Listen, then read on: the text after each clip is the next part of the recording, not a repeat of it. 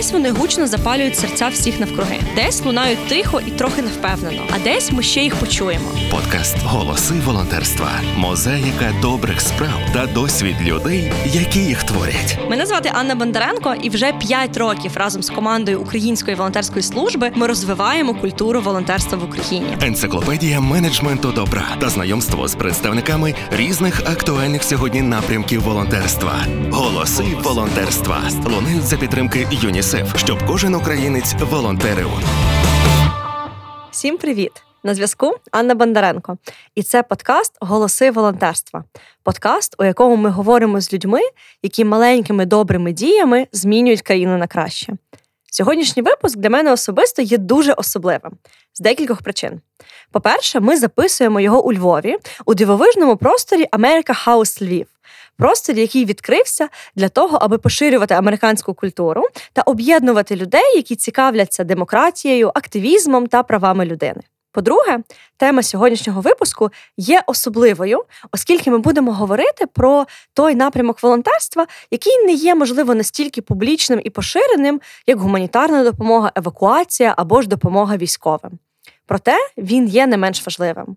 Сьогодні ми поговоримо про те, як українці та українки максимально підсилюють одне одного своїми навичками, не лише професійними знаннями, менеджментом, вмінням організувати логістику а й своєю творчістю. Сьогодні ми поговоримо про культурне волонтерство і те, як воно виглядає у маленьких та великих містах, як завдяки літературним вечорам, музичним вечорам, поширенню української культури та ідентичності нам вдається збирати кошти на допомогу цивільним та військовим, залучати внутрішньопереміщених осіб до нових спільнот і дійсно потужно говорити про українську культуру. І моя гостя сьогодні теж є дуже і дуже особливою, адже цю дівчину я знаю вже багато років. Спершу як активну волонтерку Дрогобича, а вже зараз як засновницю культурно-волонтерської ініціативи. Теплосердні ініціативи, метою якої є поширення української культури, залучення людей до мистецьких подій і підтримка наших військових. Богдано, привітики! Привіт, Аню. Дуже рада бачитись, особливо у такий день, день вишиванки. Мені здається, ми якось так обрали його недаремно. Тому рада сьогодні бачитись і чутись з тобою. Та мені здається, це взагалі якось зірки зійшлися. Та тому, що ну день вишиванки, день, коли всі говорять про сучасну українську культуру, український культурний код, і ми з тобою зібралися, аби говорити теж про культуру з трохи іншої сторони. І мені насправді дуже цікаво, дуже захопливо буде поговорити про твій досвід, тому що я дуже добре пам'ятаю, з чого все починалося. Та все починалося з дуже мотивованої, дуже щирої, дуже відкритої дівчини, яка ходила і розказувала всім, що ребят, Дрогобич це місто солі, ви маєте сюди приїхати. І не знаю, чи ми з тобою, до речі, про це говорили, але до знайомства з тобою я якби не дуже чула про Дрогобич. Насправді мені здається, про Дрогобич із моїх друзів мало хто чує, навіть рідних. Хоча е, насправді я справді дуже багато про нього розповідаю. Це не моє рідне місто, тому е, моє рідне місто пробач, але Дрогобич заполонив серце. І декілька років тому я переїхала у Дрогобич. Воно здавалося мені супер сірим, депресивним, аж до того до, токи, до того моменту, поки я власне не увійшла в цю громадську сферу, в цю спільноту волонтерів і не зрозуміла, наскільки це місто прекрасне і які прекрасні люди у ньому є. Власне, якось так мене доля завела у волонтерство, і я почала розвивати волонтерство в Дрогобичі. Тож тепер відчуваю якусь відповідальність за це місто, бо через волонтерство можу його прокачувати і показувати молоді: Хей, дивись, Львів це круто, але Дрогобич ще крутіше. А Дрогобич це десь дві години від Львова, правда ж? Навіть менше машиною десь годинку, напевно, їхати. Ось і десь спостерігається така тенденція, що маленькі міста, ну вони там не цікаві, ми там хочемо їхати у Львів, ось там багато можливостей. Ми такі ні, ні, ні, ні, ні, ні, стоп, стоп, стоп. Тут у нас також є можливості і волонтерства, і розвитку себе. Дивіться на нас, ми вам можемо в цьому допомогти. Слухай, ну це дуже цікаво, та? тому що мені здається, що от містам, які знаходяться ну, година-дві до Львова, до Києва, до Одеси, їм насправді дуже важко. Та, бо якщо молода людина хоче чогось там професійного, чи якось розвиватися, ну чи банально сходити на концерт, ну в якийсь момент все ж таки велике місто ну, воно притягує. І мені цікаво завжди було, знаєш, як от ти, коли говориш про Дрогобич, от у тебе навіть у погляді, знаєш, у вимові, у словах відчувається, що ну от я люблю саме це місто, воно мені подобається. От як ти сказала, я маю за нього відповідальність, і мені хочеться бути тут. І ну не можу тебе не запитати. Ну а як так трапилось? Та ну як ти вписалася у цю всю волонтерську історію? Звідки все почалося, і коли все почалося? Ой, все почалося з простого випадкового запрошення в молодіжний простір Другобича. Ось десь студенти кудись поширили. Я навіть не мала на меті шукати якісь волонтерські можливості. І прийшла на одну подію, познайомилася з активістами Другобича, ну і потім про це забула. Але важливий момент з маленькими містами, ось цими спільнотами волонтерів полягає в тому, що коли ти заходиш раз у цю спільноту, ти вже далі з неї не вийдеш. І так і вийшло, що ти знайомишся. Так, я познайомилася з цими активістами, познайомилася з декількома громадськими організаціями, як до прикладу, прорив місто, і почала долучатися до їхніх подій. І це вже така, як чорна дира, яка тебе просто засовує, і ти вже така все, я не можу, я хочу хочу долучатися, я хочу вже і сама щось робити, і, власне, якось місто прокачувати. Тому все це почалося з нашого маленького молодіжного простору. Він і досі діє. Ми на базі нього дуже багато подій проводимо зараз. Ну слухай, а не було страшно? Та? Бо ну, в маленькому місті всі ж насправді ну, плюс-мінус один одного знають, слідкують, там знають, хто з ким не знаю, дружить, зустрічається, хто що робить. Ну чи не було страшно от, починати рухати волонтерство, знаючи, що з тобою так багато людей можуть спостерігати? А це в цьому ж і плюс. У цьому плюс, тому що тобі простіше просувати твої ідеї, твої проєкти. Бо в великому місті ти губишся дуже багато різних різних подій дуже багато різних проєктів, і часом вже навіть активісти такі виснажуються, Боже, 10 тренінгів в суботу. В маленькому місті немає 10 тренінгів. Якщо вони будуть 10, то їх, скоріше за все, буде протягом місяця. І коли ти входиш якраз в цю спільноту, дуже багато людей тебе вже впізнають через те, що о, ти там десь волонтерила, ми тебе бачили. І навіть у мене нещодавно був досвід, коли. Постукалася до однієї ініціативи, вони кажуть, а ми тебе знаємо. Хоча я їх навіть не знаю, але вони мене вже бачили. І це дуже великий плюс маленьких міст, що тебе вже просто знають через твою діяльність, е, через інші проєкти і події. Тому я за це люблю Другобич. Мені здається, що і в інших маленьких містах це так само працюватиме. Беріть на замітку. Так, насправді, навіть якщо в твій інстаграм зайти особистий, навіть не твоєї ініціативи, та тобто одразу заходиш і одразу бачиш дві речі: література, та бо ти багато пишеш про книжки. Ну зараз вже менше, але було таке і волонтерство. Та, І от я якось ну, щось щось шукала, зайшла в твій інстаграм, і я подивилась на нього вперше, не як людина, яка тебе добре знає багато років, а як людина, яка би ну, випадково десь знаєш, нагуглила волонтерство. І я така, Боже, а це ж реально цікаво. Тобто, ну як донатити, чому треба донатити, куди піти поволонтерити? От, ну, І мені здається, це дуже цінно для міста, та, коли з'являється людинка, яка з одного боку робить, а з іншого боку, не боїться про це розказувати, не боїться ділитися і не боїться десь пояснювати ті речі, які у волонтерстві здаються очевидними, да, що треба донатити. Ну, ми ж всі знаємо, що треба донатити. Як можна не донатити? Але ж для багатьох людей це може бути ну не настільки зрозумілою історією. Ну так, справді, ти знаєш, що навіть нещодавно, коли ми організовували благодійний концерт, то нам написали: а розкажіть, як його організувати, поділіться досвідом. І все це пішло е, через соцмережі, тому що ті, хто нам написали, були з Полтавської області. І я така, так, де Дрогобича, де Полтавська область, значить, ми все робимо правильно. Ми про себе заявили е, і даємо такий поштовх іншим містам е, теж щось робити. Якщо повертатися до мого особистого блогу, то він спочатку був про літературу, те, що я дуже люблю. Не скажу, що я не люблю волонтерство, але так література завжди була більша. Але це той меседж, який ми з теплосердними дуже хочемо просувати, що твій талант може працювати на перемогу, не тільки благодійність чи щось ручками робити, а те, що ти супер вмієш так. Е, е, та і власне, е, чому б не поєднати літературу і волонтерство? Так, і знаєш, це теж про таке якесь. Ну, я пам'ятаю, що завжди для тебе література це було хобі. Угу. А от зараз ну, література, волонтерство, теплосердня, як вже повноцінна ініціатива, проекти, які ви робите, для мене особисто воно все виглядає дуже цілісним. Знаєш, я от коли спостерігаю за тим, як ти придумаєш нові проекти, чи то концерт якийсь провести, чи то зробити навчальну програму, чи то зробити якесь мережування для волонтерів, воно мені все виглядає дуже взаємопов'язаним. І от ну, це та річ, яка мене насправді дуже надихає, та бо я розумію, що з одного боку, ну для міста, знаєш, як така павутинка, та то ти можеш десь ну до якоїсь частинки цієї павутинки підійти, і ти вже все, ти вже в мережі, ти вже не можеш звідти вибратися в хорошому сенсі слова.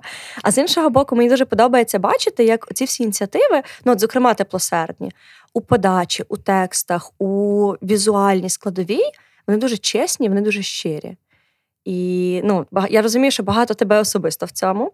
Та напевно, що є ще якісь люди, які долучаються. Я, до речі, не знаю. Розкажи, чи є в тебе команда. Та бо виглядає зі сторони це дійсно як дуже маленька, але дуже потужна, така ціннісна і щира ініціатива.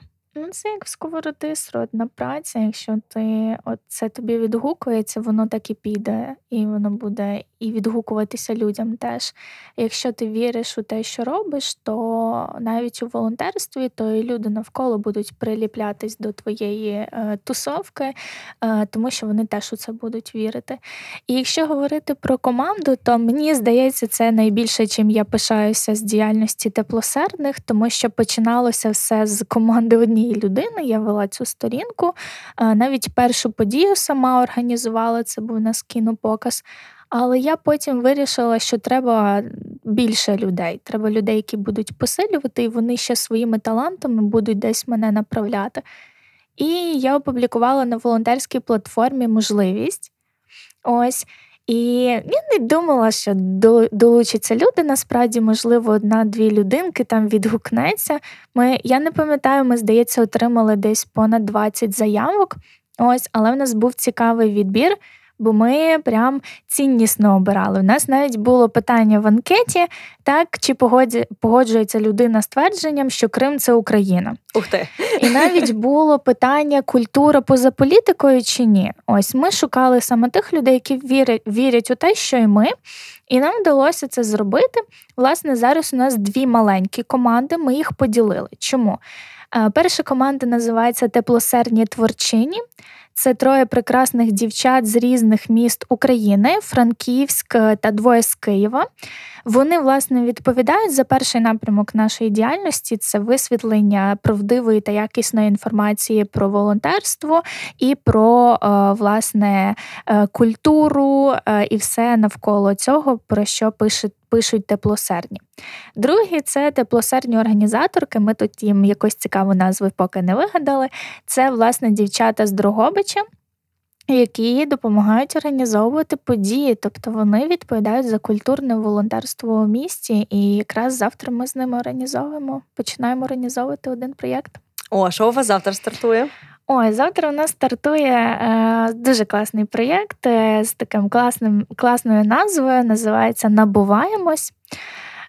Ось набуваємось, це моє улюблене слово з гуцульського діалекту, яке означає святкувати, дуже пишно святкувати і бути поруч з кимось, е, з кимось, власне, з людьми. І набуваємось це такий е, триденний творчий воркшоп, під час якого ми максимально залюбимо людей у культурне волонтерство. Та ми будемо з ними говорити в загальному про волонтерство, в що ми віримо, наші цінності, а також розбирати, як їхні таланти перетворити на. Власне, певні проєкти чи заходи, аби наближати перемогу тому що і теплосердні це роблять. Всі наші події благодійні. Ми збираємо кошти для захисників. Тому дуже хочемо, аби наші учасники також в цьому прокачалися і могли вже самостійно реалізовувати власні ідеї. Тому будемо набуватися три дні. Ось. Тобто ви будете три дні взрощувати нових теплосердних. Так, фактично, це як таке певне зараження нових людей нашими цінностями е, і тим, чим ми хочемо далі працювати. Наша така маленька перша спільнота. Слухайте голоси волонтерства та долучайтесь. Творити добро простіше разом. Підписуйтесь на патреон Української волонтерської служби та гайда втілювати магію. Ой, ну мені дуже приємно знаєш чути от слова там залюбимо волонтерство, спільнота, ціннісна спільнота, тому що ну ти знаєш. Українська волонтерська служба, ми теж абсолютно про цінності не лише на папері, а й в реальному житті, в реальних діях і в тому, як ти себе відчуваєш. І для мене насправді дуже приємно бачити, як оці різні такі. Такі різні, але такі ціннісні спільноти тепер з'являються не лише у великих містах, а й дійсно у менших та у маленьких, і люди можуть гуртуватися не просто навколо якогось простору або організації, а власне навколо цінностей. І мені здається, що в умовах України 23-го року та це чи не одна із наших найсильніших речей, яка є, та це ці ціннісні спільноти, які десь формують ціннісні кубки, та ці ціннісні кубки потім роблять проекти, формують організації, і в результаті та країна тримається, країна дійсно рухається вперед. І тут насправді ну не можу запитати тебе про одну річ, про іншу сторону волонтерства. Та тому, що з одного боку, ну от я особисто захоплююсь тим, як культурна сфера навіть в умовах війни, блекаутів, обстрілів. Все одно рухається вперед. Та ми бачимо фантастичні приклади літературників, творчих вечорів, стендапів. Люди збирають кошти, люди купляють на них там дрони, машини і так далі. З іншого боку, завжди ми бачимо Оцей традиційний хейт в Фейсбуці та оці коментарі, що ну як ви можете танцювати під час війни, як ви можете святкувати під час війни, як ви можете набуватися під час війни? І тут мені цікава, ну знаєш, твоя думка, та от як ти думаєш, ну чи важлива у якому сенсі є важливою культура під час повномасштабної війни? Та в той момент, поки з одного боку наша головна мета це зберегти кордони, повернутися до наших кордонних кордонів і зберегти незалежність. А з іншого боку, ну чи варто свій ресурс спрямовувати саме на підтримку культурної сфери?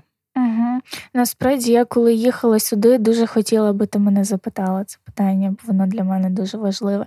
Десь перші місяці повномасштабного вторгнення я собі така.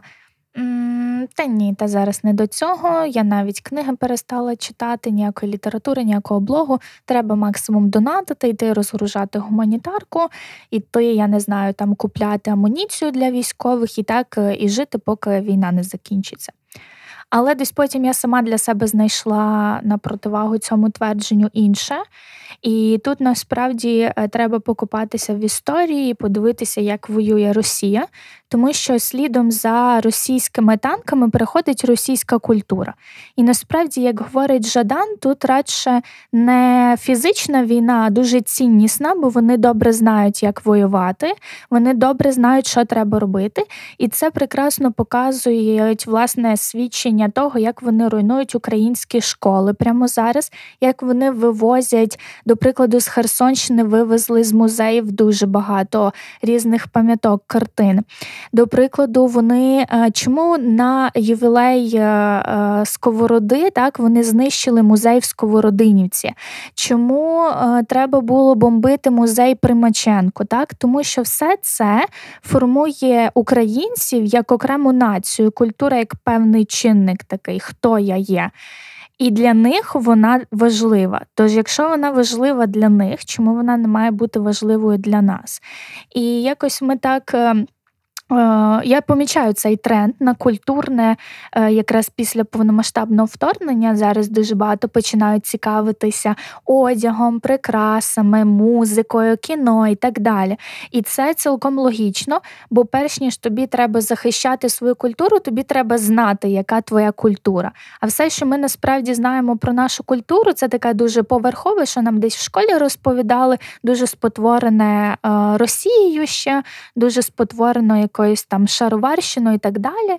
І мені е, дуже образливо, що ми позбавлені цього розуміння, хто ми є, які ми є. І, власне, від цього десь і випливає така тупа шароварщина, е, музика неякісна і. і і навіть, знаєш, дуже багато зараз наших знайомих, рідних виїхали за кордон, і коли ти не дуже добре знаєш свою культуру, ти її так і презентуєш у світі. Так, а насправді це дуже глибока культура, що за просто цією шароварною вишиванкою, шматком сала і цими шароварами ховається насправді народ, який е, просто має надзвичайний пласт пісенної культури, який просто має надзвичайний пласт живописної культури, який пише, у якого цілі орнаменти на вишиваних сорочках, цілі елементи, які десь позбавлені, вкрадені або стерті чи споплюжені. Тому все це всьому цьому я десь декілька місяців варилася і знайшла для себе розуміння, що культура має місце зараз, вона мала місце для наших предків, і вона має мати місце для наших дітей, аби е, я чітко могла стати і сказати, я є та, і, власне, ось яка я є завдяки культурі. От, Тому дякую, що ти мене запитала про це, бо я прям думала, думала, і десь хочеться це дуже просувати і в кожному в голову вносити. А знаєш, мені дуже співзвучно те, про що ти говориш, що ну для того, щоб відчути себе частиною цієї української культури, ти маєш спершу ну, дізнатися про неї, та десь доторкнутися, десь побачити. І ну, буквально декілька днів тому ми з моєю подругою якраз говорили про цю шароварщину, про те, що насправді для багатьох людей Україна так чи інакше починається з шароварщини. Да? Тобто, ну є ж ці там будинки культури, да, оці в мене теж таке в дитинстві було українські танці, цей пластиковий віночок, жахливий пластиковий віночок яка ну тобто всі через це проходили, але мені здається, завжди бракувало цього наступного кроку. Та? Тобто, ну окей, тобто, ти розумів, що є якась шароварщина, да, там сало, чуб, шаровари, що там ще.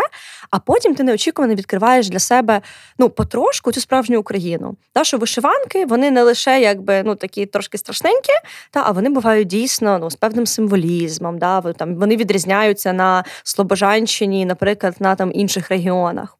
І це дуже цікаво.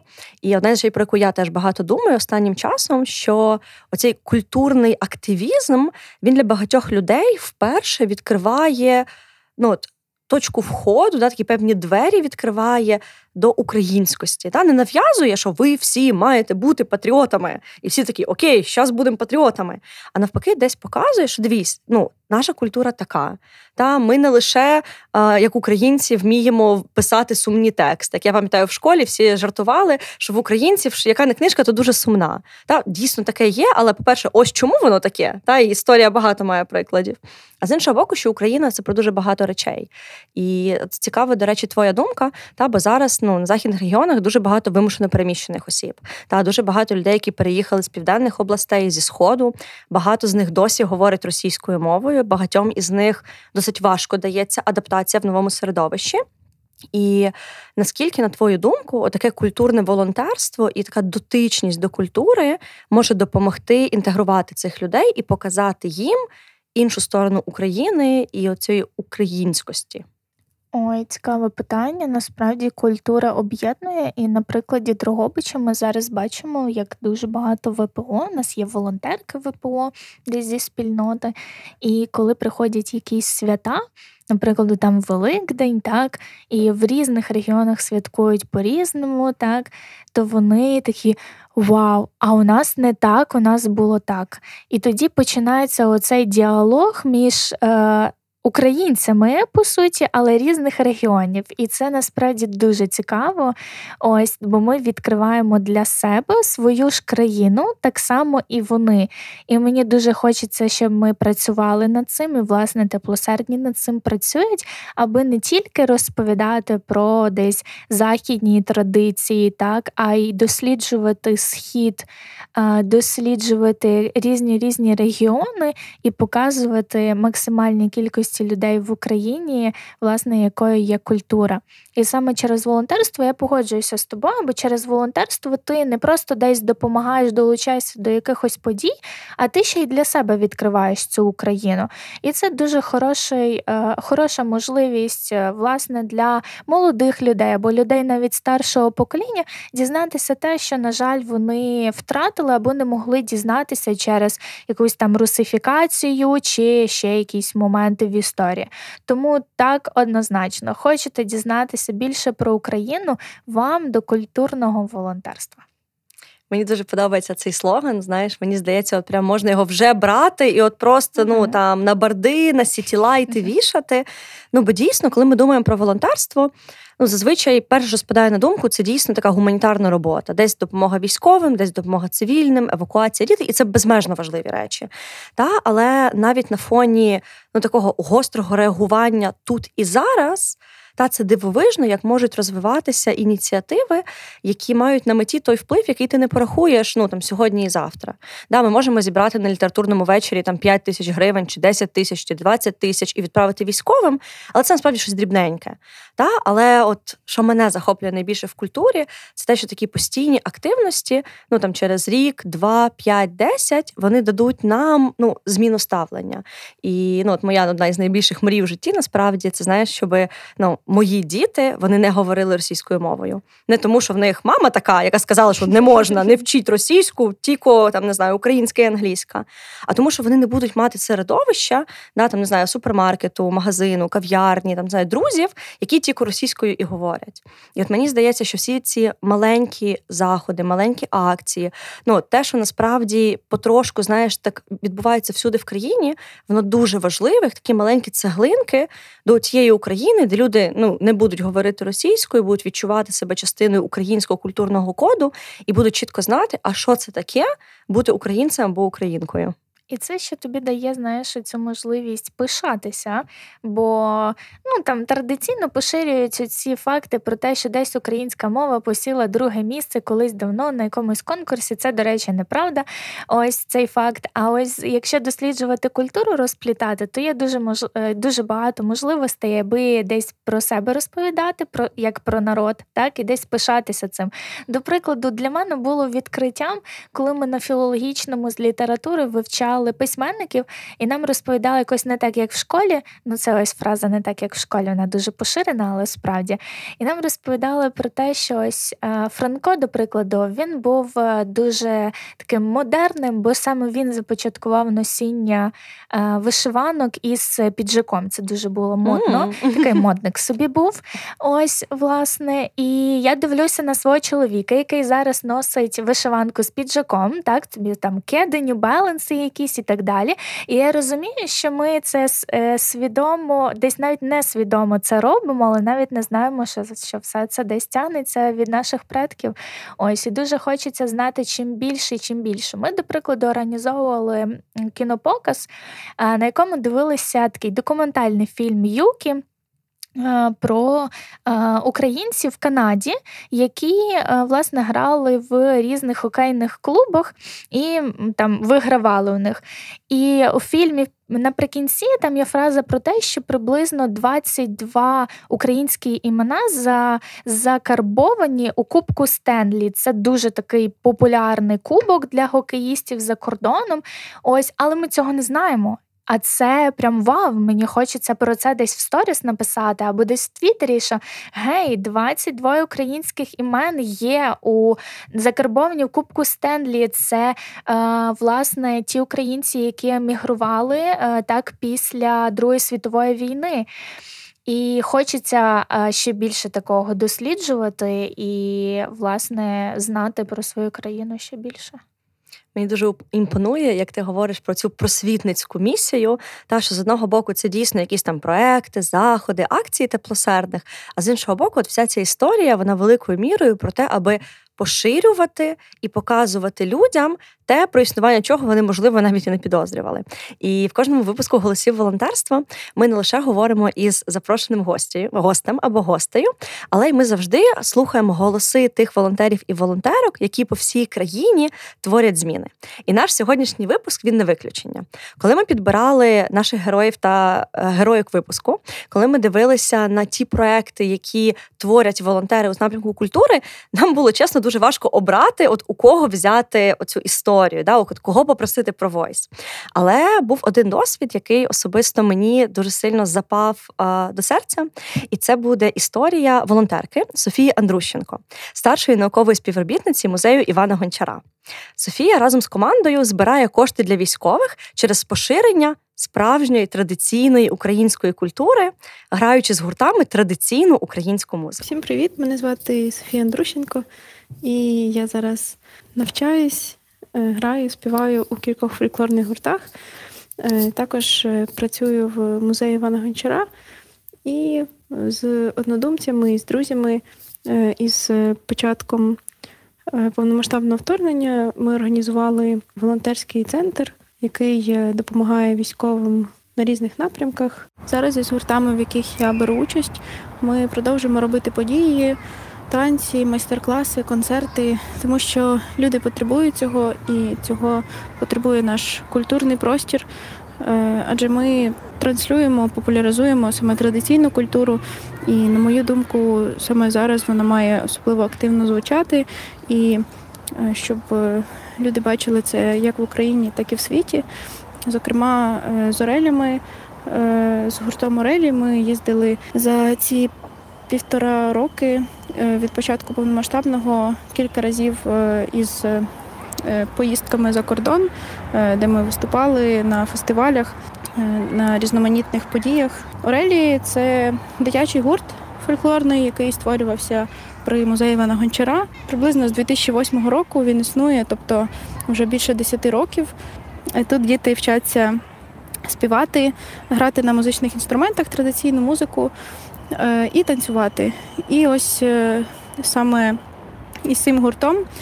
Е, зараз ми проводимо таку найактивнішу і волонтерську також діяльність, адже з ними все все почалося, власне, е, коли е, знайомий товариш одного з хлопчиків, який грає у нас е, на спілці, на бубні, і співає його товариш, який зараз у війську, він попросив для їхнього підрозділу був потрібен дрон.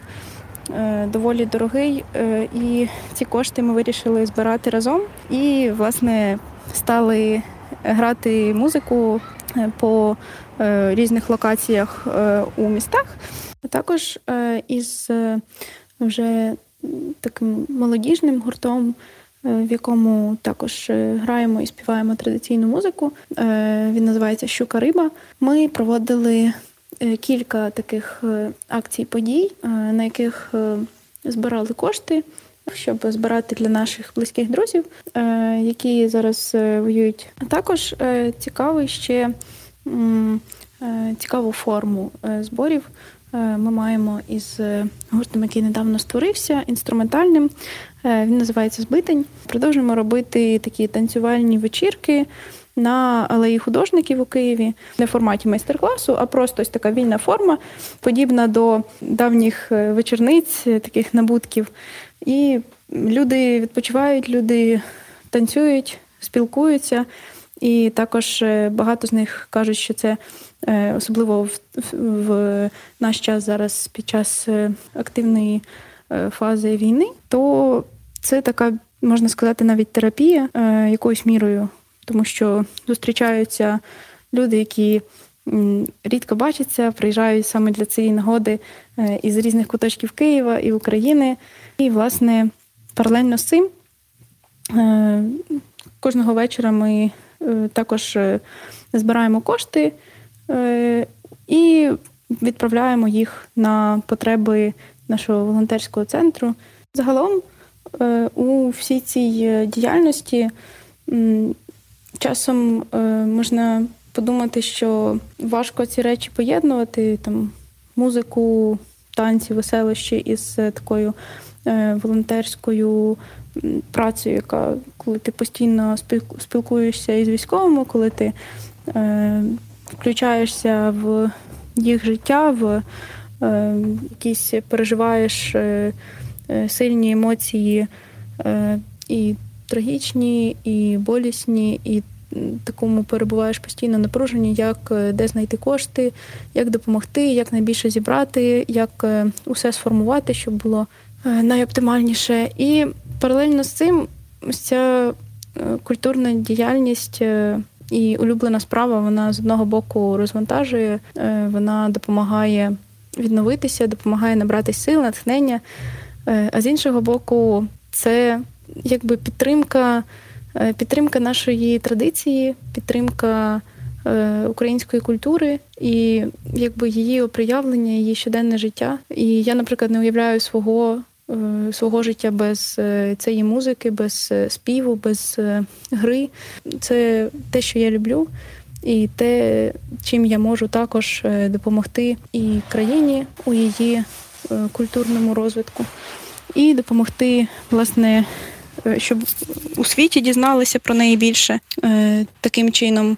Паралельно з тим, всі кошти, які можна зібрати на подіях, спрямувати на волонтерство і тому що всі ми зараз об'єднані одною метою, і щоб е, від цього була максимальна віддача, і не забувати при цьому всьому жити, е, відчувати власне е, і позитив, і допомагати тим, хто нас захищає.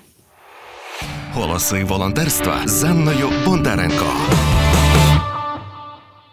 Знаєш, що мене захоплює в українському культурницькому волонтерстві, це те, як завдяки от літературникам і концертам ми збираємо гроші для військових. Та й мені здається, це таке якесь унікальне, дуже українське поєднання та десь оцього дійсно фронту, який відбувається в країні, а десь культурно-волонтерського тилу, який позаду намагається як такий мурашник великий, десь закрити точкові потреби, десь позбирати на дрон, на аптечки, на турнікети.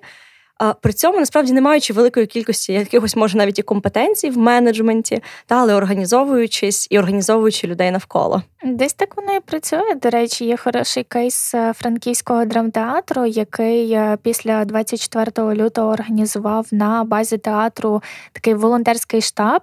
Вони досить активно допомагали, закупляли різну техніку, і це для мене таким стало теж поштовхом натхненням, як культурні діячі, музеї, театри, кінотеатри переформатовують свою роботу для того, аби наближати перемогу. І навіть у теплосердних в біопрофілю пише через культурні та волонтерські проєкти так допомагаємо захисникам. І, власне, так, це воно якось так зараз і працює, що все, що ми робимо, воно спрямоване на перемогу в будь-якій маленькій сфері. От. Та, і знаєш, це теж про те, що ну, не чекати перемоги, щоб почати щось робити, а робити вже зараз щось, щоб перемога настала швидше. Та якась така формула.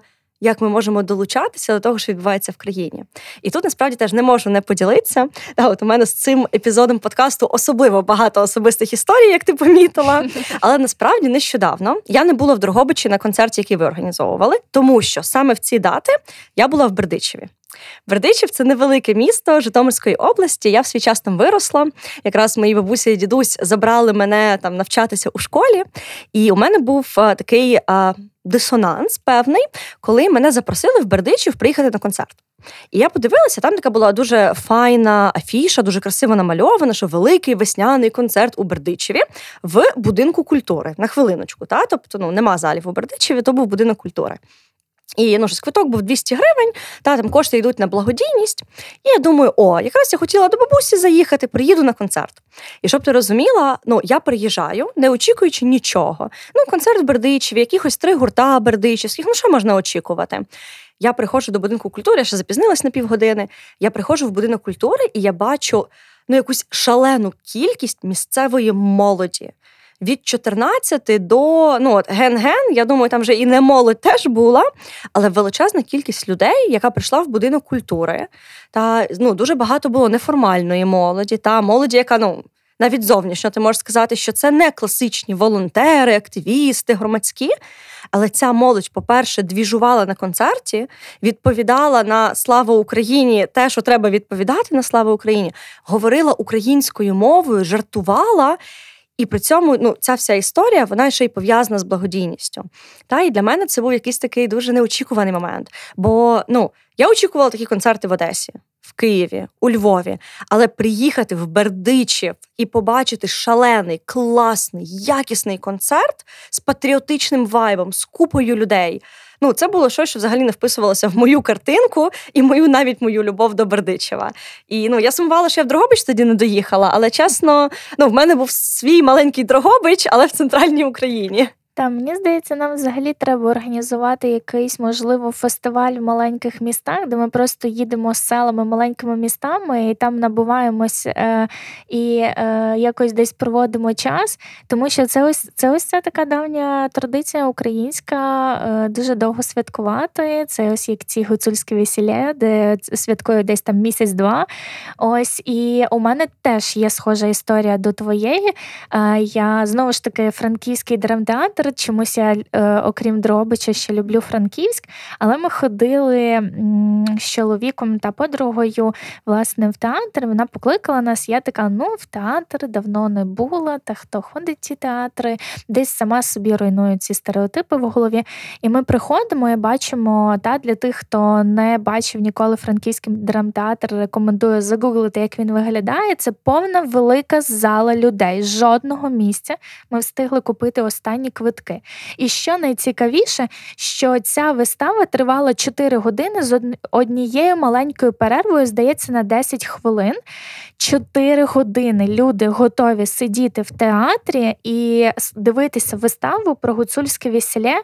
І там були люди, е, вони викрикували свої е, та там були е, люди з Херсонщини, були люди з Маріуполя, з Києва, з Франківщини, з усіх областей. І це я тепер пригадую своє відчуття ось то, такого захоплення цими українцями, що в час війни, постійних повітряних тривог, все несеться, якесь таке фонове, постійне якесь відчуття невизначеності ми все одно йдемо, підтримуємо і культурні інституції, ось і досліджуємо їх для себе, відкриваємо, і ну так це надихає, що от для цих людей хочеться робити. Да. Ну а на концерт Другобич в Другобич завжди можна ще приїхати. Це точно наш не, не останній досвід. Так. Знаєш, мені дуже цікаво спостерігати, як культурні та мистецькі ініціативи відрізняються залежно від регіону України або ж напрямку мистецтва. І для цього випуску ми підібрали декілька прикладів таких ініціатив. З одного боку, ми почуємо войс від Іванки Ліщук, співзасновниці громадської організації Леся Квартиринка, які якраз і організовували цей великий весняний концерт у Бердичеві. З іншого боку, ми почуємо голоси волонтерів з Чернігова, з Кривого Рогу і їх досвід у залученні молоді до мистецтва та волонтерства. Добрий день, мене звати Іванка Ліщук. Я співзасновниця громадської організації Леся Квартиринка. І Леся Квартиринка це мистецький рух культурний проект, спільнота. І якщо коротко, то ми займаємося організацією святкових музичних подій фестивального формату. Е, даємо якісний майданчик для концертів андеграундних і неандеграундних молодих і немолодих артистів. От, Але також працюємо над іншими мистецькими проектами. Е, в нашій організації є багато різних департаментів, і загалом ми невпинно сприяємо розвитку і поширенню різних е, культурних ідей і їх втілення. От і зараз е, наша основна подія Леся Квартиринка відбувається раз на три місяці. Охоплює дві великі зали кіностудії Довженка і залучає дуже багато цікавих е, творчих людей. От і якщо говорити про волонтерство, збори і аукціони, то я вважаю, що будь-який грамотний свідомий український проект у розрізі часу мусить доєднуватися до, до, до допомоги, сприяти як може. І от проект Леся Квартиринка цим постійно займається. Тобто, майже кожна подія створена нами, збирає певну суму коштів для різних фондів. Часто це Musicians Defend Ukraine, е, яким займаються наші друзі, і збирають кошти для тих самих друзів, котрі раніше були на сцені, а зараз е, взяли до рук е, зброю. От. І якщо говорити про квартиринку, то акцентним моментом збору коштів на наших подіях є аукціони. Е, завжди у моменті переключення між гуртами наш ведучий Єгор Кучерук е, розігрує якийсь артефакт е, від спільноти квартиринки, і часто це якась декорація, створена нашим декор-департаментом. І це відбувається свого роду як е, перформанс. Люди залучені, і це такий подвійний процес, коли людина може проявити себе, поконкурувати з іншими і в результаті віддати певну суму для ЗСУ. Е, і тобто акціон це дійсно такий певний акт самовираження, адреналіновий процес, особливо е, якщо це після виступу крутого гурту на крутій сцені. Ще одна історія, якою дуже хочеться поділитися сьогодні, це історія чернігівського проекту Дружба. І ми почуємо голос Дмитра Ситника, співзасновника проекту Дружба, в рамках якого команда волонтерів організовує благодійні рейви, кошти з яких передає на підтримку армії та постраждалих від повномасштабного вторгнення. Для мене цей проєкт є якимось дивовижним прикладом поєднання непоєднуваних речей благодійності та рейвів. Вітаю! Мене звуть Ситник Дмитро. Основний рід моєї діяльності це я тренер і наставник. Також я являюсь співзасновником творчого об'єднання Дружба Юніті. Дружба це молода команда однодумців Чернігова, яка організовує заходи, які поєднують найрізноманітніші прояви андеграунд культури, що включають виступи, панк, хардкор, метал, гуртів, діджей-сети та художні виставки прогресивних українських артистів. Головними ідеями нашої команди є руйнування внутрішніх кордонів та єдність в еклектиці та різноманітці. Якщо казати більш простими словами, так ми група друзів, котрі люблять місто Чернігів, але раніше нам не вистачало проявів альтернативної культури, і ми замість того, щоб жалітись, взяли на себе відповідальність і в цьому напрямку щось організовуємо. Після повномасштабного вторгнення ми вирішили не стояти в стороні, і кожен в нашій команді має чітку українську позицію, і її ми вирішили виразити саме тим, що організовували вечірки 100% прибутку, з яких йшов на справи волонтерства. До цього ми збирали гроші на відбудову Чернігівщини. Але в останній раз, коли ми робили вечірку, ми збирали саме на дрон Оскільки зараз йде війна українського народу проти росіян, котрі являються загарбниками і агресорами, ця війна йде не тільки за клаптики землі, а й за нашу свободу, мову і культуру. І тому ми бачимо саме сенс в тому, щоб за допомогою культури і збирати гроші на цю боротьбу. Голоси волонтерства. Енциклопедія менеджменту добра. Звісно, крім історії Дрогобича, Києва, Бердичева та Чернігова, які ми вже почули, дуже хочеться поділитися ще однією історією. І ця історія є дуже цікавою, оскільки вона почалася понад 10 років тому. Команда волонтерів з Кривого Рогу вирішила відкрити молодіжний простір в одному із найбільш депресивних районів міста і почати об'єднувати підлітків та молодь навколо літератури, культури, творчості та мистецтва. Саме так було створено Шелтер Плюс. – молодіжний простір Кривого Рогу. І зараз ми почуємо історію Романа Морозова, співзасновника та програмного директора Shelter Plus. Мене звуть Роман Морозов, і я є співзасновником і програмним директором культурно-громадського центру Shelter Plus. Вже 20 років ми займаємось тим, чим скромно називаємо культурно-громадський фронт. І хоча зараз, звісно, ми розуміємо, що основний і єдиний справжній фронт це фронт, який йде на війні. Разом з тим, ми не прибираємо цей хештег, е, тому що вважаємо, що саме культурна громадська складова формування громадянського суспільства є надзвичайно важливим.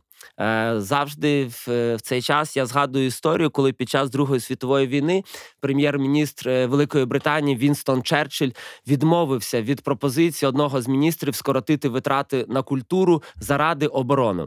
І він тоді сказав е, ці відомі слова: а за що ми тоді воюємо? І власне ми розуміємо, що ця війна це війна е, не тільки за території. Бо якщо ми відвоюємо території, на яких залишиться руський мір, руський дух, е, то навіщо нам такі території? Тому нам потрібна ця ідентичність, яку власне і формує культура. Тому культурно-громадський центр Shelter Plus е, вже 20 років в індустріальному місті ми намагаємось формувати і бути осередком культури ось і громадянського суспільства. Зокрема, да, в наших е, проектах є безліч різних активностей, е, родинних заходів, е, концертів, є театральна студія, ті самі гойдалки. Зокрема, одразу да, переходячи до конкретних якихось прикладів, розкажу коротку історію, як за останній рік е, ця театральна студія, яка складається з чотирьох різновікових груп, близько 50 студійців від самих маленьких до е, підліткового віку студійців, е, під час війни вже зробили п'ять театралізованих виступів. Але основна робота, яка тривала цілий рік, це вистава термочуттєвість. Вона спочатку народжувалася як вистава за оповідками Тона Телегена, але потім, коли до нас е, приїхали діти-переселенці, діти внутрішньопереміщені особи і почали розказувати свої історії, свої е, документальні, справжні нон-фікшн історії, то тоді е, ця вистава, окрім того, що мала в основі оповідки Тона Телегена, обросла ще справжніми документальними історіями переселенців. І е, на річницю початку повномасштабного вторгнення ми зробили е, з допомогою дітей такий дорослий теплий матеріал. І 24 лютого цього року е, була прем'єра. Діти і підлітки розповідали цю історію для дорослих. У нас є студія звукозапис, і за ось цей останній рік було записано там до сотні музичних треків різних виконавців. І під час війни народжується ось ця творчість. Вона не обов'язково про війну, не обов'язково про Україну, але е, ми несемо про українську ідею і формуємо е, ідентичність на основі культури. Е, під час Війни було створено авторську виставку Війна в кожному з нас. Ми зробили е, три виставки творчих робіт дітей. Виставку до 300-річчя з дня народження Григорія Сковороди. Е, До речі, Сковорода це ще одна важлива постать в історії України. Е, І, хоча Сковорода однозначно не був е, воїном, не був козаком, але він був в той час, е, коли ліквідувався гетьманат, коли Запорізька Січ руйнувалася, створювалась малоросійська губернія, коли в Києво-Могилянській академії викладання заборонялося українською і нав'язувалось викладання російською мовою. І ось Сковорода, як син свого часу, 300 років назад, він власне артикулював е, ідею самопізнання на основі української ідентичності. Він був справжнім сином України, української землі, української е, культури тієї барокової доби. І ось його е, сковородинський такий містицизм він був саме проявом українського національного характеру те, що е, наріжним каменем всієї філософії Сковорода зробив ідею самопізнання, і, власне, було проявом його українськості. І ось ці різноманітні приклади е, були ще концерти е, від е, приїзду Варняканя і Стаса Корольова, е, вечора на дня до дня народження Сковороди, е, концерт е, ретроспективний від ВВ до Сковки, де ми намагалися намагалися показати весь обсяг української музики е, доби незалежності за 30 років, е, моновистави. Зокрема, моновистави, е, які зробили переселенці, Андрій Богун, людина з Великої Олександрівки до окупованої, робив авторські моновистави і багато іншого. І ось всі ці процеси це частина нашого е, культурного е, культурницького волонтерства, і для нас це надзвичайно важливо, тому що культура це те, що не обов'язково Е, обов'язково поїсти, обов'язково поспати, заробити гроші на це. Але власне те, що ми робимо не обов'язковим, якраз робить людину людиною. Про це писав Віктор Франкл, людина, яка вижила в концтаборі.